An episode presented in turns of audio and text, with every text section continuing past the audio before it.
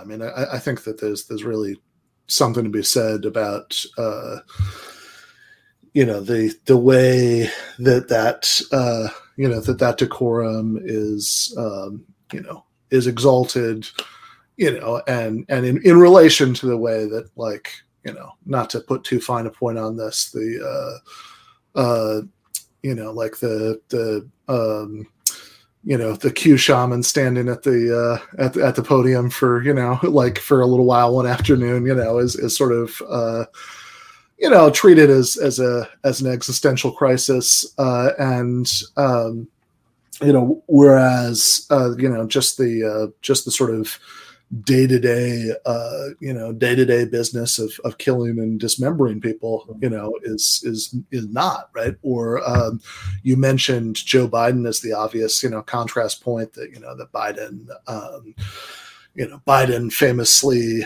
um, yeah, I mean, he he gave a eulogy at Strom Thurmond's funeral. You know, he he bragged about how he how collegial you know he he was able to uh, to be with uh, southern segregationists uh, so you know, a lot of ways, kind of the anti uh, Gravel, uh, which which came out, I think, in, in a really memorable way in uh, 2008 uh, when uh, they they were both um, sort of footnote also rans Gravel more than Biden, but both of them were footnote also rans in the the race for the 2008 Democratic nomination. You're right. I made that statement, but that's before I had a chance to stand with them a couple, three times. It's like going into the Senate. You know, the first time you get there, you're all excited. My God, how did I ever get here? Then about six months later, you say, How the hell did the rest of them get here? And, and I gotta tell you, after standing up with them, some of these people frighten me. They frighten me. When, when you have mainline candidates that turn around and say that there's nothing off the table with respect to Iran, that's code for using nukes, nuclear devices. I got to tell you, I'm president of the United States.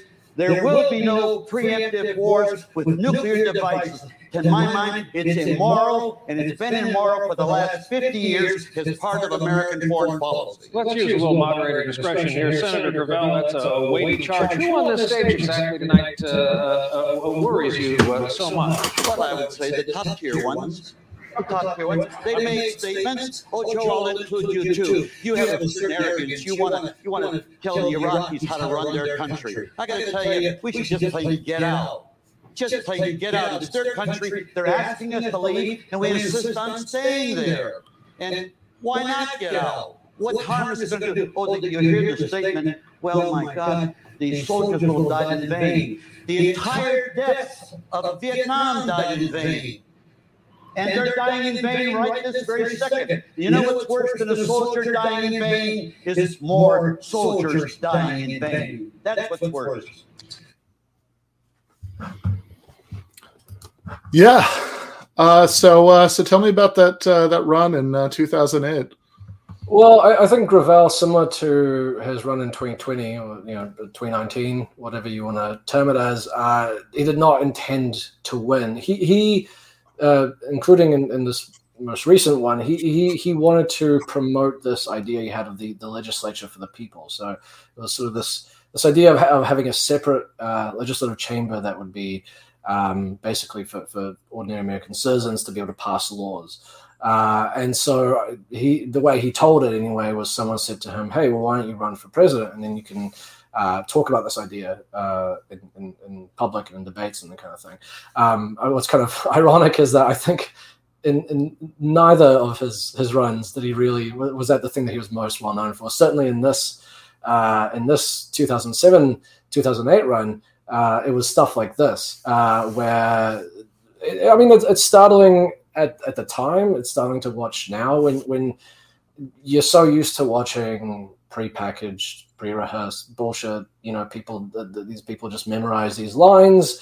They memorize how to avoid telling the truth, how to avoid saying what they really believe, and and just sort of skirt the line of sort of fiction and and and um, and, and actual uh, truth.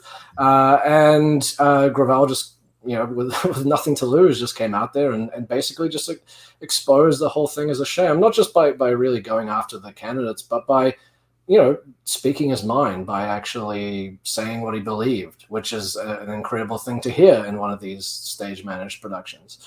Um, and uh, what, what, struck me, uh, you know, what continues continues to strike me as, as I watch that clip is how uh, in in that debate, obviously Gravel is sort of considered the the kind of um, the kooky crazy left wing candidate. Uh, right. You know, he, he's the he's how did this guy get on the stage? So the thing, he's the comic relief. The other candidates are kind of sniggering, and and the crowd kind of laughs, partly out of seemingly out of shock and partly out of you know thinking that oh, this guy's a crazy person.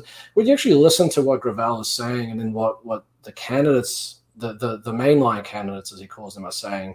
Um, and this was people like you know not just Obama, but John Edwards and Hillary Clinton. They had all said a variation of that phrase that nothing was off the table uh, as regards to Iran, um, which, as Gravel says, everyone knows what that means. It means right. that you will be willing to nuke the country uh, to stop it from getting one single nuclear weapon, you know, versus a country that has thousands. Oh, yeah.